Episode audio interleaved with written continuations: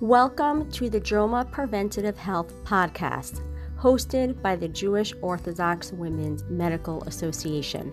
We provide you with up to date information on health topics geared towards the Orthodox Jewish community.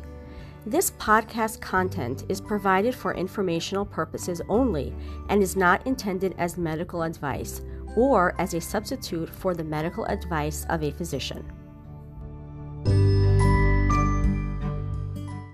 Welcome to the Jewish Orthodox Women's Medical Association, or JOMA podcast. I'm your host, Elisa Minkin. I'm a general pediatrician and proud JOMA member. And tonight, I'm really, really honored and really excited to be here today with Nechama Nirenberg, who is a doula. Um, she says, I am a wife and mother of four, Baruch Hashem. She works as a doula for over 20 years. She says she took courses, classes in breastfeeding, emergency birth, EMT, neonatal resuscitation techniques on more efficient pushing, um, BRM, which is called Body Ready Method, and body balancing, which um, are techniques to alleviate pain during pregnancy and for easier births. So I was really, really excited about this interview. Um, Nechama was the one who had the viral audio going around um, about her experience at Niagara Falls. And I'm not going to say any more because she's going to um, tell her story and you'll get a little bit of an update from that audio.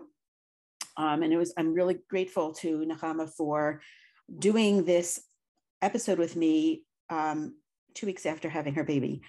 Um, so I'm really grateful for that. And again, any topics you want to hear, any comments, um, any ideas for a podcast, if you yourself want to be interviewed or you know someone, please reach out to us at health, H E A L T H, at joma.org. Nechama, thank you so much for joining me tonight. No problem. I really appreciate it. I've been looking forward to this conversation for a long time. And I have to tell you something cute. I was talking to my daughter today, and she said, Wow, mom, just yesterday you said, I don't know anything about doulas. And today you're the biggest doula fan. What happened? Birth is a topic that touches us all. And we all, a lot of us have what ifs. And we always wonder, like, you know, if I would have had a doula, would things be different? End of the day, Hashem's in charge, right. but we could all stack our cards in the right direction. So right. this, this topic is all about you know, you wanted to talk about interview doula and doula's thoughts and things that you heard. I do, and I want to start with what is a doula because not not everybody knows exactly. Right. So a doula is really at the end of the day, a doula is a supportive friend that knows a lot information about birth. Some of us know more than others. Some of us have taken a lot more training than others. Um, at the end of the day, you're really hiring a friend to come and support you in your needs and help you um, be able to voice your needs during your birth. I love make, that. Mm-hmm. To make you feel safe and strong throughout your birth. I love that. That's love a birth. Yeah. I love that.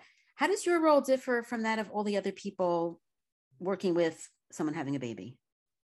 So there's so many wonderful people in the birth room. There's, of course, your partner, um, who is your biggest support, but sometimes feels lost in what to help you with. And sometimes watching their wife, it's hard on them to see. And um, it's nice to have a second person to shoulder that weight.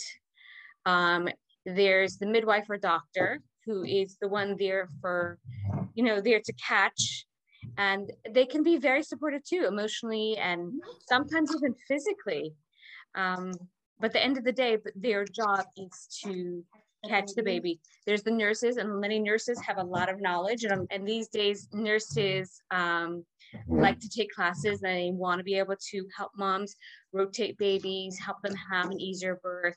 Um, and they have, you know, they, they also tricks up their sleeves.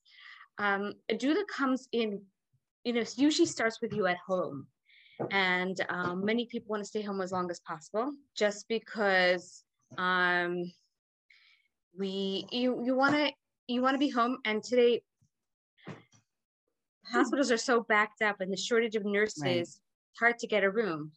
Um, so, so doulas start with you at home with physical support, emotional support, um, and then they come with you to the hospital. And in the hospital itself, their job is not just to be there to help the nurse and to help the doctor, but they're there also to um, physical support, to know what positions can get you past this or affirmations, um, even coming up with suggestions because nurses and midwives and doctors are busy right. and they can't be there constantly to give you suggestions and ideas. Um, that's that's where we come in. Right. I think that's awesome. So, what kinds of things do you do to help? You mentioned physical, you mentioned emotional. What kinds of things would that be? Um, so, with emotional, it's really reminding you that this is a, a even though a hard experience for some of us, um, and some for very, you know, if they're having back labor, very painful experience, it's positive. We want to keep it positive. We want to remind you that birth is a positive experience. And we want to remind you you're having a baby and remind you that how strong you are and how beautifully your body's doing it. Um, encourage them that they're doing it great. That's the emotional part. Um, and a lot of times we meet the moms ahead of time so we know we've, we've done our research and we've gotten to know what their fears are to help them through the birth. Um, that's the emotional part. The physical part is whether it's counter pressure, massage, sometimes just gentle strokes. Every mom mm. needs something different. Sometimes it supports someone to lean on. We could be the pole, the pole that they want to hang on to. Um, and um, we also, I've taken many courses over the years, and I've also learned positions, um, how to release different tendons or uh, muscles, uh, massage it out so the baby can come into the canal easier. Um, maybe even a technique, a position that will turn the baby to get the baby into the canal. Nothing's magic, but um, we do try to bring as much to the table as possible to make things easier and smoother. Right. What kind of training do you need to become a doula? Really, it's almost no training. You can read a few books. Um, you there's a doula training course. Some of them are more intense than others, but they ask you they require you to read certain books. They teach you some techniques. They tell you some birth stories. They require you to take a lactation class, um, a childbirth class. Um, I'm trying to remember. It's been it's been. I, I redid my certification recently. I'm just trying to remember what's required though. And you do need, they do require you to take a test, um, and maybe some some of the um, courses ask you to write essays and, and stuff like that, and attend and attend a few births and be marked on it by the husband, the the mother, the maybe even the doctor or the nurse, be marked on. Right. So that would be we would call the basic training. Right. Right. Because you mentioned some things in your bio that I never heard of. You said BRM, which I yes. had to look up what that stood for body ready. Ready method. What is yeah. that? So it's it's great. I'll I'll tell you, with my first birth, horrible pain, um, and then with my second baby, it got even worse. Um, and I reached out to somebody who did some kind of alignment class and I just, she just had a baby. I said, can you send me some exercises? And she sent me a few stretches and the pain went away. Um, and then with the next pregnancy, I took her course before and afterwards, and I had no pain during the pregnancy. It was amazing. Um, so it's what it is. It's all about aligning the body, balancing mm-hmm. it properly, um, so that the um, the weight of the baby doesn't pull on things in different directions that can cause pain. Um, it also helps the pelvic floor muscles, strengthening the pelvic floor. It also helps the baby get into the position and come through the canal and pushing should be easier with this class as well. That's um, cool. It, yeah. Is that, it's that's also, a class that you take, not a class the parents take though, right? So they can take it too. So oh. I took I took training on how to give it to other people. And there are many teachers out there that give this class. And um, even this pregnancy, even though I was already trained, I took a class with with Hannah Schomer. She's in Vegas, but she does it over Zoom, and it's a great hmm. class. Um, so much so that I took it, even though I'm trained in it. Oh wow! Yeah. It sounds it sounds really helpful. That's really cool. Yeah. So also you mentioned um something else, body balancing. Is that something different? So no, the body balancing is the BRM. Okay. Okay. I was wondering. Um, but many people might call it the body balance class. They might call it um, things like that. Yeah. Mm-hmm. Very interesting. Um, and it looks also like you took an EMT course, emergency, you know, you you know a lot of things. Not every doula would know that. Right. Not every doula um, knows that. And not everybody takes training. Some people learn stuff over time, but many of us do want to learn. We've taken lactation courses, we've taken hypnobirthing courses. Um, I took a neonatal resuscitation course. I really have to renew it again, but it made um, it's such an eye opening. It's all about how when the baby comes through, it's transition, um, what to know when there's an issue, when there's not an issue. God forbid, I'm at a birth and a woman has a baby, one, two, three. It happens sometimes. And I'm there being the midwife. Um, it's good to know how to handle a newborn that's not breathing properly. Right. I mean, in an extreme emergency, because just to be clear, right. that's not your role. There's no medical role in terms of medical provider role. It's right. person. Right. Right. I'm really wondering if it comes up in your work that there is a clash in, in um, the way roles are perceived. Well, um, there's there's times that do things do come up for mm-hmm. sure. Mm-hmm. A doctor will say a mom needs a C-section, and you would be like, "Listen, let's give her some time. It is her first birth. Yeah, things are taking forever. She's not dilating but this can happen. Let's give her another few days. I know you're impatient. I'm definitely impatient. I'm tired. I would like to go home, but that's not my goal at the end of the day. My goal is to, you know, keep going. Baby's doing great. Yeah, mom's bored. I'm bored. We're done, but let's keep going. And sometimes, you know, we make it. So again, you know, back back to roles. I mean, I think there may be a conflict if the doula is seen as somebody who's there for for medical advice, right? Right. So yeah. Mm.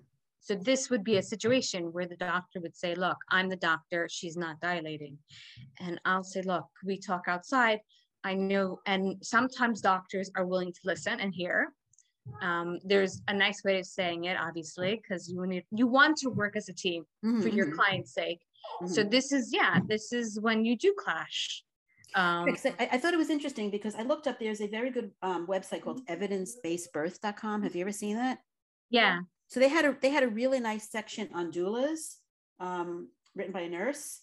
And one of the things she pointed out was the concept of primacy of interest is that you know your job is not you know to be saying what should be done. It's you're there for the person having the baby. Right right? We do pick up, we do pick up stuff at times, and many nurses know us. Mm-hmm. And some of us, some of the nurses do get upset. I've had times where the fetal monitor comes off and I'll readjust it, and then I'll nurse will say, That's not your scope. Don't do that. And then there's other times I keep my hands to myself, and the nurse will put her head in and say, Nechama, readjust the monitor. so I'm like, Which one do I do? Um, I think it's but, re- it's really about teamwork, right? It's a hundred percent about teamwork. We do, as doulas, we really try our best to get along with the nurses. Um, if there's a grouchy nurse, we really try to like compliment her, give her positive reinforcement, love. Some some of the doulas send in cookies and donuts, you know, sometimes during the year, which is really sweet. Um, even the even moms do it sometimes. Um, and, and we try to make friends with the doctor. I have this one doctor, I don't like working with him because I, he doesn't like me and he treats my clients badly. So I always tell moms, if you want to go with them, please use another doula. Because why, doesn't, I, why doesn't he like you? Can you tell me? I'm curious. How can he not like you? What's not to like? I'm sure there's plenty. Um, he doesn't like me and I don't know why. And the other, there's a big group and when the other doctor's on shift, it's fine. I can talk them through. I can, you know, he comes in and he yells at my clients. Um, no. I stopped. Um, I, I was with one client, like I was had a few births and then I said no more. Um, I was with one client and the doctor changed shift and he was coming on shift And I turned to my clients and I apologized. I said, He doesn't like me. He's going to yell at you. I'm sorry. And sure enough, he came in and he yelled at my clients. No. So I I can't work with him because of that. Right. Right. You can't be part of a team if you don't have everybody being team players. It's not fair to my clients. I Right. have to let them know this is the situation, you know. Right, right. No, absolutely. Um, what would you say are the benefits of using a doula? So the benefits of using a doula. First of all, they've done they've done studies where they had just a woman, a stranger, Mhm. sitting in the room behind the curtain. And just having somebody present lowered intervention rates. I don't know if it calmed the mom down, made her more relaxed, maybe she was op- able to dilate more easier. I don't know what it what what you know what it changed, but that was the study.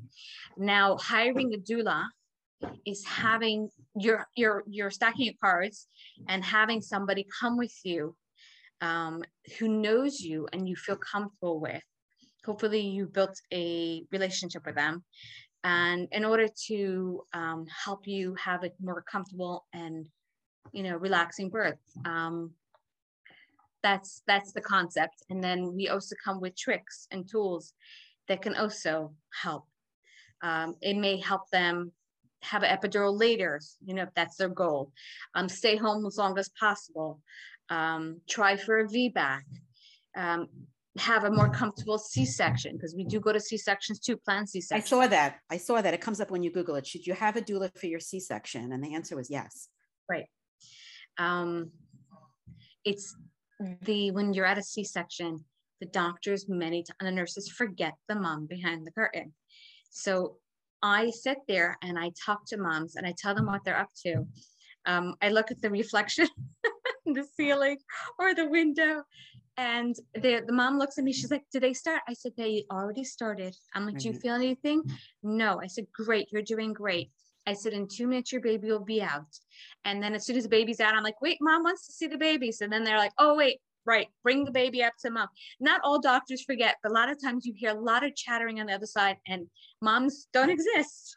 See, that-. Right. That's a perfect example of the advocacy role, you know, and I was reading that it can be controversial, the advocacy role, because the part you talked earlier of you're saying, well, you know, I don't think that they should have a C-section, or I don't think, you know, they need more pushing or whatever, you know, I'm not saying you shouldn't, I'm not saying what to do. I'm just saying that that could be more controversial because you Right. are kind of saying this is what I think should happen medically. But when you're saying, hey, don't forget about the mom, she didn't see her baby, right. like that's clear cut, pure advocacy in the right. Right. So even with the mom who her she wasn't dilating, Mhm. that's advocacies too. Yes, no, for sure. the doctor is saying, well, she's not dilating, maybe she can't dilate. But if you really look through through history, you see moms are in labor for a long time before anything happens. Um, just I think we're in a more impatient right. generation and they want things, you know, done out, finished. Um, your generation, my mother's generation, I think if induction didn't work, they would send moms home and tell them come back another day, which was really, it was hard. It's hard to start over, but Right, they, it's also very litigious, right? I mean, they have to also worry, you know, could I get sued if there's a bad outcome? You know, For there's a lot sure. of pressures here. right, Um, and th- I, I can see how that could be more more of a delicate balance. Um, I want to talk a little bit about expectations. I asked you before, do people still make birth plans? yeah, I want to talk about birth plans. Sure. So people still do make birth plans. So the way I see birth plans is some providers get defensive with birth plans. Some people, some divider, um, some providers love it, and they'll go over everything and they'll they'll like go through the checklist. We do that. We do that. Yes, we will do that. Um, what I would like people to know that the end of the day of your birth plan, you should always write in very large letters, healthy mother, healthy baby. And there should be, you know, note that there can be changes in your birth plan. Right. And even if there's changes in your birth plan, you can get some things out of your birth plan. There's still hope for some things out of your birth plan. Um, Do, do you work with with your clients beforehand in terms of you know realistic expectations like this? we do talk through things. Um, I don't want to bring up it's it's hard. You have to bring up all the stuff that can come up. Mhm. Um, I try not to because I don't want to ever scare a mom. My goal is not to scare a mom. Look, if you do research in all the things, in, induction, all the medication they use, epidurals, if you do your research, everything has their ups and their downs to it and their pros and their cons to it. Um, I like moms to know enough information, but not too much.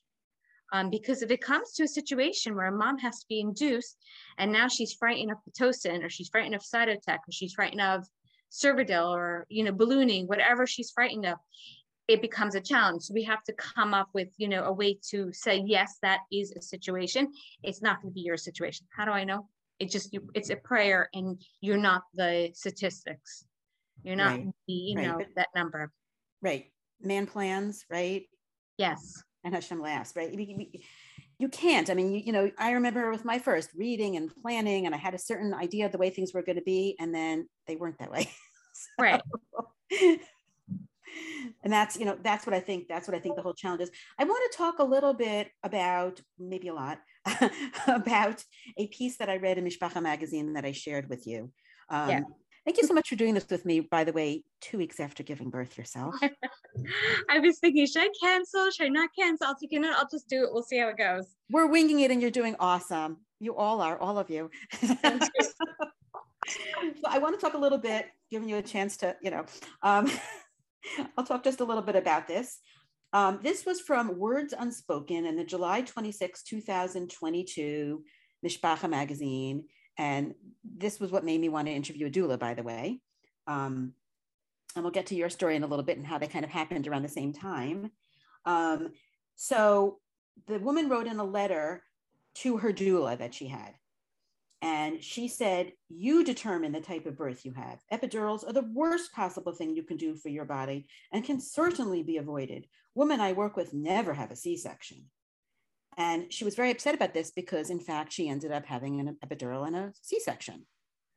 Um, and she was very upset because she felt like this doula was telling her that you're in control, Right. which is not true, Not true. right? No, it's not true.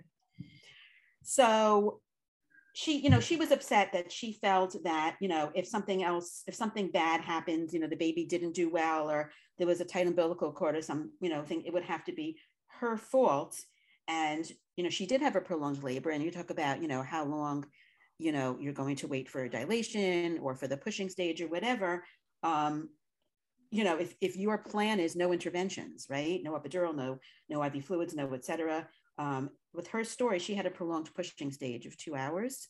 Right. Um, and not only was she pushing for a long period of time, but the baby was in distress. Right. That, that was the key there. The baby was in distress and she needed an emergency C section. And she said that was like the ultimate no no that, you know, the doula had drilled into her that we should never Right. have that. I so sorry. First of all, I want to tell you, I want to tell everybody that pushing for two hours, especially for a first time mom, is not long and it will not Right. put the baby into distress. I don't want anybody to be afraid to Right. push for a long time. I've seen women push for a lot longer. Right. The key Um, was the baby's distress here. Right. Okay. So I just want to put that out there because I don't want anybody sure. to be afraid. I don't want anybody to be scared to push and, and to really work and to keep going. Um, so I, I'm so sorry for that mother. I'm so sorry for the pressure and the stress that was, and the guilt that was laid on her. That wasn't, that's not fair. Um, I do know providers who say that if you get an epidural, there is a bigger chance of a C-section. Interventions, they do say there's a cascade Cascade. intervention to, to a C-section. I've also seen epidurals save moms from C-sections too. It can go both ways. Um, they say that moms can lay there flat and they can have ended with a C-section. I've seen moms lay flat for days and eating yogurt and watching TV while they have an epidural and and pitocin and have an easy vaginal birth. Hashem's in charge at the end of the day. I I don't want anybody ever to be afraid to get an epidural. An epidural is a tool. I do feel very strongly everybody should have a skill. It shouldn't be I don't want anybody going into the hospital saying, I'm getting my epidural when I walk in, Yeah. because it's not reality. It's not reality. Um, and it's not reality with the first first birth. They don't want to give you an epidural right away a lot of times. And with rooms being backed up these days, you're not getting an epidural so fast. So I encourage moms to go out and go get some kind of breathing technique and practice it. It's not just about taking a class and then hopefully it'll work later. It's putting in the work and getting oh, not just breathing techniques, but a relaxing technique, a way to release your muscles.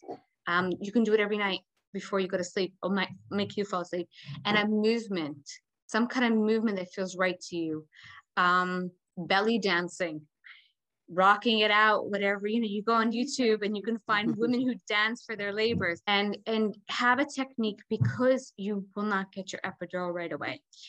Epidurals, can they cause issues? Yes, I've seen it. Mhm. I've seen it clearly.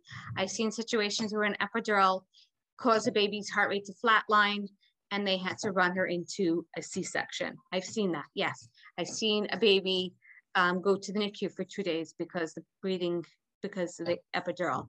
Um, and I've seen babies get floppy and not be able to get down to the canal so easy. So it's a little more of a slow down. I've seen epidurals cause labors to stop. But it doesn't mean that you can't get an epidural.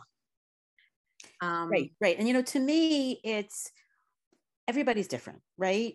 I Yeah. mean, to me, it's kind of it's not the same as breastfeeding versus bottle feeding, but there is kind of a very polarized debate on both. So I'm comparing it. And some people do come out straight and say, I don't want to try to nurse. I want to try to bottle feed. I want to bottle feed and that's it. And Right. you know, as a pediatrician, I respect that. And I would respect to someone who says, I do want an epidural. I want an epidural. That's how I want to do my birth. But even for those people, it's important to have those skills because it doesn't always work Right, or it wears off right. or you have pain later right, so Right, those right. skills are it's it's a i think that's part of being prepared whatever your birth plan is Right. Yeah. Um, yeah, epidurals don't always work. Sometimes they work half, um, half the body and not the other half. And I've also heard that epidurals only take the- the edge off and not the full thing.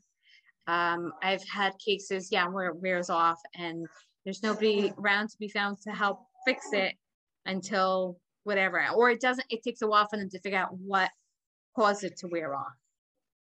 Um, right and i think you're also answering the question of do you want a doula even if you have an epidural so if definitely. you're planning on ha- yes even if you even if you do have a perfect epidural we come as for emotional support and then even when you have an epidural in sometimes um, babies uh, don't want to descend into the canal so we will do some movement with you while you have your epidural in yes you are numb we end up turning you and um, maybe exercising your legs to get the baby to come down or positioning you to get the baby to come down.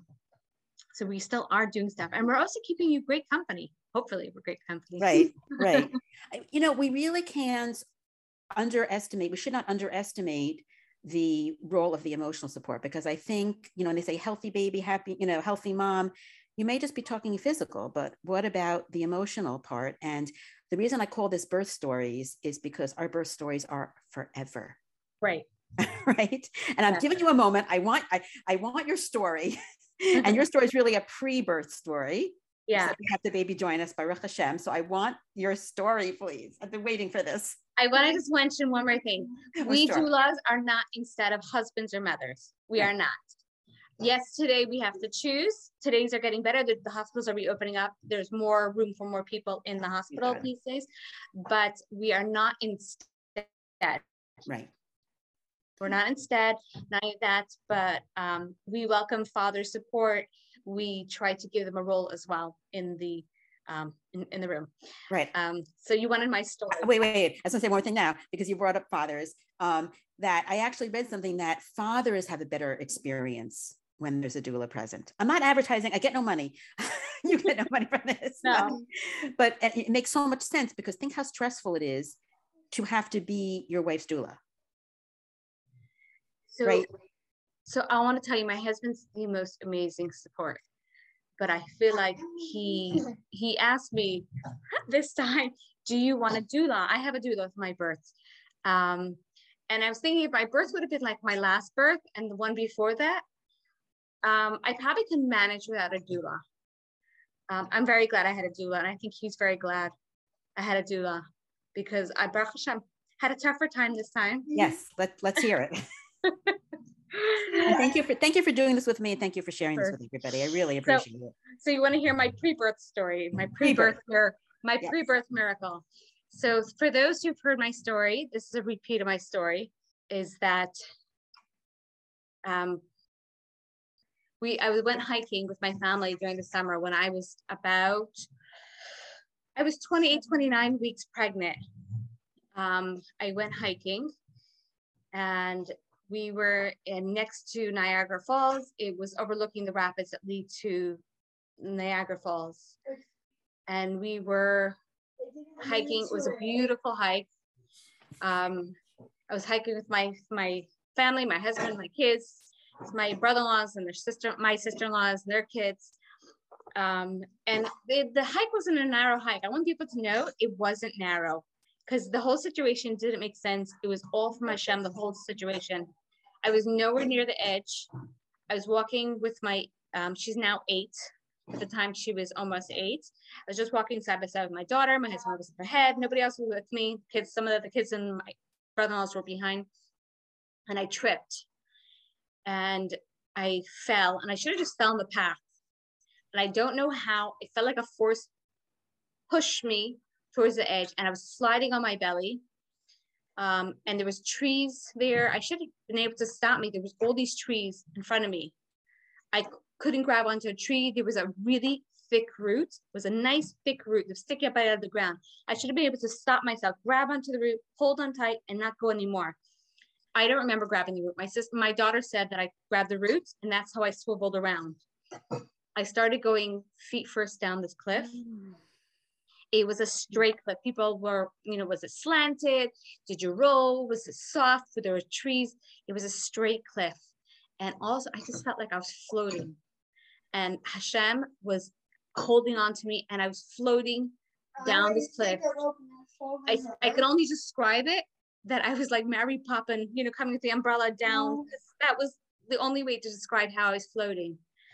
Um, the cliff, the EMTs reported that it was 30 meters, which is about 98 feet. Um, where I landed was all boulders. I was right next to the rapids. And the fireman said it was a good thing I didn't fall in the water, which I would think if I fell that many feet, it would be wonderful if I fell in the water. He said it would have been a lot worse. Anyways, I fell. I was sitting. And as I was sitting there, I, I like first I was trying to get my bearings because it was such a shock. And then I like I touched the top of my head. I realized my head wasn't covered.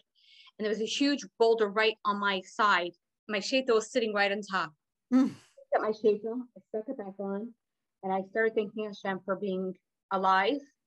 And I could hear my daughter as I was falling, she was screaming. Mm. It's so hard to, mm. to hear your child scream and not be able to help them. So I started screaming after her to tell her that I was okay. But I think she was like screaming so much she couldn't hear me. But at that point, my husband had run back to me, or my daughter run ran. I think they ran to each other, but my husband came and he called down to me and he heard me. And actually, the people kept saying, You sure you heard your wife's voice? It's not you're in your head. So he kept he kept calling down to me and I kept answering because they couldn't believe that I fell so far and I was able to call back up. Um, I said some Tehillim. I couldn't figure out why Hashem threw me down over the, the mountain and caught me. So I kept saying Tehillim and thanking Hashem for all the wonderful thing, my healthy children, my healthy husband. Um, anyways, while I was there, there was these three hikers that hike there all the time and they found another area to climb down towards me. They, cl- they climbed on the boulders near the water to get to me, which they told me they were falling the whole way to get to me. They wanted to make sure I was really okay. Um, when they reached me, they they were so wonderful. They uh, one of the guys cleaned my face because I was bleeding from my face. Um, he had a friend who was a doctor, took a picture of me and was on the phone to make sure, you know, call back and forth, am I okay? And they collected my shoes, they found my phone, my phone still working. They found my water bottle. I was sitting there and they were collecting everything. And I think they were trying to make me feel like a normal, you know, human being. Um, there was those tour boats going by. One of the guys jumped up on a boulder and yelled out to the boats to, you know, it took, it took them a while to realize that there was something going on. In the beginning, they were waving to us.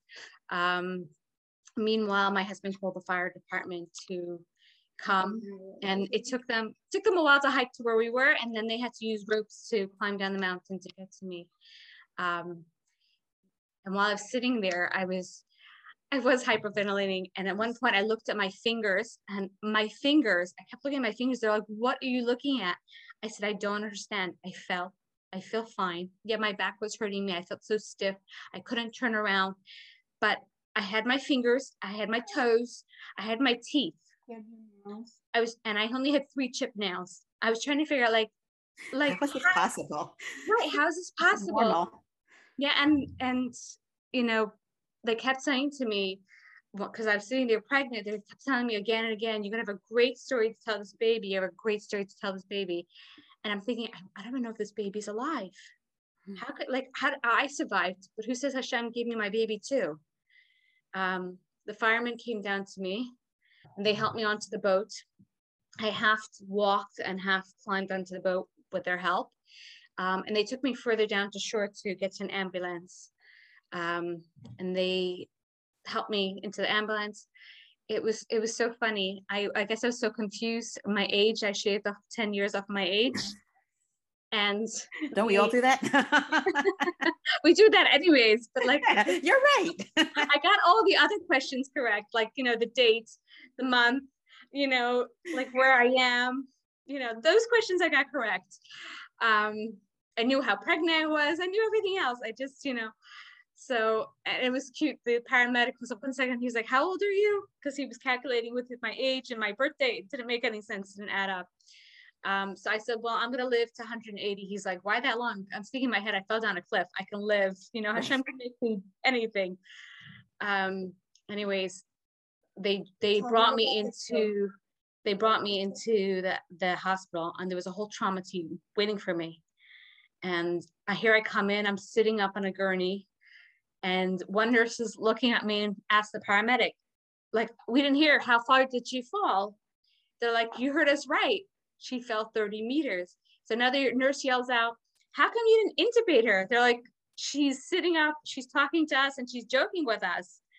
Um, so Baruch Hashem, they put me into a room and I see a, a nurse holding a Doppler. I can't even tell you in my head, I kept thinking, hurry up, please hurry up, mm. please, I want to know, I want to know. And she came over to me, she said, Can I check? I was like, please, yes, like hurry up. So Baruch Hashem, like the whole room was quiet and she listened to the heartbeat and Baruch Hashem, there was a heartbeat. I feel like the whole room, beside like not just me, was like, ah. Right my wow. husband came in. My husband with came me. in with my kids. Um, I think it was both hard for me to see them and for them to see me because it was such an emotional like reunion. And my husband at the same time got a phone call from the, one of the police officers that were on the scene. And my husband told him that the baby's alive and well. And my husband said the police officer was crying on the phone. Aww. Yeah. So Baruch Hashem, um, I got a compression fracture of my L2 um, vertebrae, um, which we're just leaving for now. We're, you know, leaving it there. Uh, and yeah, my my it makes me shorter. My son just reminded me. It makes me a little shorter. I'll never let you forget that. I'll never let you forget. For complexes and height, you, you know, now I'm a little shorter, but I, I'm still writing the same thing on all my my papers. and you're 10 years younger from now on. right, exactly. So I Is was, that what took the impact your back? That that's all Baruch Hashem I broke. I had scratches all over me. I had cuts on my face, cuts on my knee. Um, yes, I had I had places that were numb, things were not aligned. I did a lot of acupuncture and I did um, cranial sacral therapy to help my body come back to itself. um, Baruch Hashem, I this recovery from birth is like a breeze. After falling 100 feet, it's 100 feet, yeah. by the way. Stop saying 30 meters, it's 100 feet. Right. So, so yeah, so Baruch Hashem, like I was there and I was trying to figure out what I was doing there. So I, I heard people crying in pain at night and I said some Tehillim for them because I couldn't mm-hmm. figure out what I was doing there. Um, and the Chabad rabbi, he's the chaplain, came by. It was really funny. I'm in a town that nobody knows what Jewish people are except one nurse. One, one nurse knew what a Jewish person was. I see through, it was like frosted glass. And I think I see a hat and a beard coming by the room. I said to my husband, open the door. So he opens the door and there is this, you know, chaplain. It turns out to be my friend's brother. Wow. And he says to me, like we were talking for a while, um, and he says, How are you alive? I don't know. Like that was his question. How are you alive? So he, unfortunately, there's not been such good cases of other situations. So, and he had to deal with it. He was, I don't know, Hashem decided to choose me to make a miracle to show the whole world that he's here and, and he's in charge. in charge and right. he's in charge and he writes your destiny we're in his hands and we don't understand his plan, but we're part of a bigger picture. Absolutely. That is just, I mean, I heard it before multiple times because it went viral. Um, but hearing it from you, it's just unbelievable. I'm wondering how that works into your work as a doula and also even just when you actually gave birth, we were what, like two weeks late? a little more than that. We won't tell right. That's why you're. We thought, oh, we gave you plenty of time, and now you right. just baby because right. so late. So, I, a little secret is I give birth at home with midwives that let me go overdue, and I have a family history of going very overdue. Forty-four, yeah. Don't do this at home. No. Listen, if you have a history, and you're you're, my midwife did. They did you know, have me go for a test to make sure everything's still okay. And everything was still okay but we were going to cut off we were, we were going to tell her listen you have to get it anyways at one point so she decided to come on her own which was nice so we and gave her an Hashem, she's fine Hashem, she's beautiful that is the best ending of all but i don't want to end the podcast here i wonder what your thoughts are how how are you going to work this in in being a doula because I, I see such a clear message like i see the whole concept of birth plans and trying to plan it out when you really don't know what's going to happen is that your story is so powerful. Right. So in general, in a birth room, you always see Hashem there, always. Um, and I've always had to struggle with my bitachon, and I'm sure in the future I will have to struggle again. But this whole fall and being alive after such a miracle changed my perspective. I I think differently. I know Hashem's here, and there's a little less of a fetch in my head mm. about things. Will I be able to translate it? I haven't gone back to work yet, so will I be able to translate that to my mothers? I hope so. I hope I can. I hope I can encourage them, you know, a little bit more. Um, I, I yeah. think it's a powerful story, and I think that you can. If you had one thing to leave us with, one thing maybe you want to leave expectant moms with that they could keep in mind? So, not just about the topic of doulas, but I would love to leave them with that just like we do research on our refrigerators, our ovens, our strollers, our, you know, and we ask people why they like their stroller, what worked for them. We should be doing the same research about our doctors, our mm-hmm. midwife, where we're getting the and their doulas, not just, mm-hmm. you know, she was a great doula user. Right. What what worked for you? Um, I once had a mom came, she came to me and she's like, My sister used you, but you told her some stories during birth. Please don't tell me those stories. So I, I went back to the original, her sister, and I said, I really apologize. She's like, No, no, no. She said, I loved what you talked me through. It was great. I enjoyed everything you did. And I thank you so much for it she says, I know my sister wouldn't appreciate it. So I'm just telling her that, she, you know, I'm asked to ask you not to say those things. I know she's not going to appreciate that. So, so interesting, right? Yeah. Different strokes for different folks. Everybody's different. Right. But I think that's really, really important because that's a big part of what I do in this podcast is advocacy And that's real advocacy, right? Right. You know, finding out who you want on your team. It's your team you're building. Right. Um, another thing you were mentioning breastfeeding and bottle feeding. I don't push anything. I don't push anything. And maybe in the beginning of my career, yes. But at this point, I'm understanding more and more. It's not just like a choice, like I decide to bottle feed. There's a reason to it.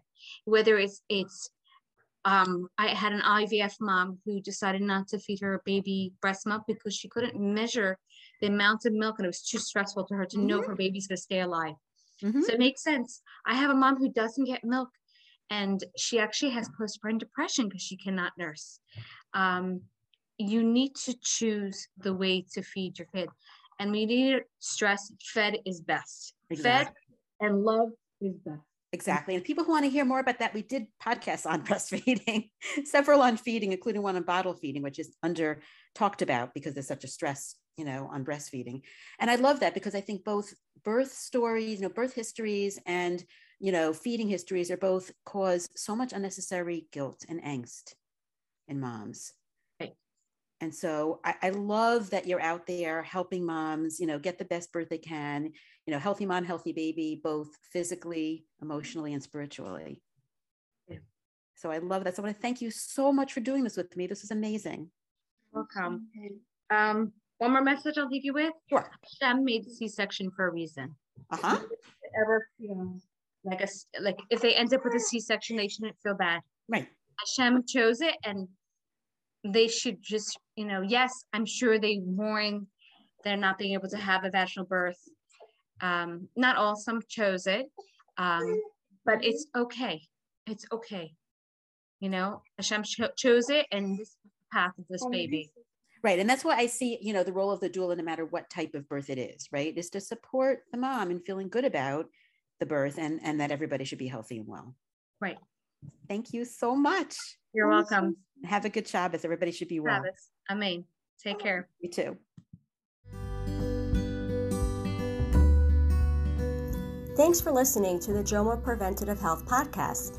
If you've enjoyed this, please rate and review us on Apple Podcasts and share this with your friends. For more information, check out our Instagram at JOMA underscore org. Check out our website, www.joma.org, that's J O W M A dot org, or email us at health at joma.org.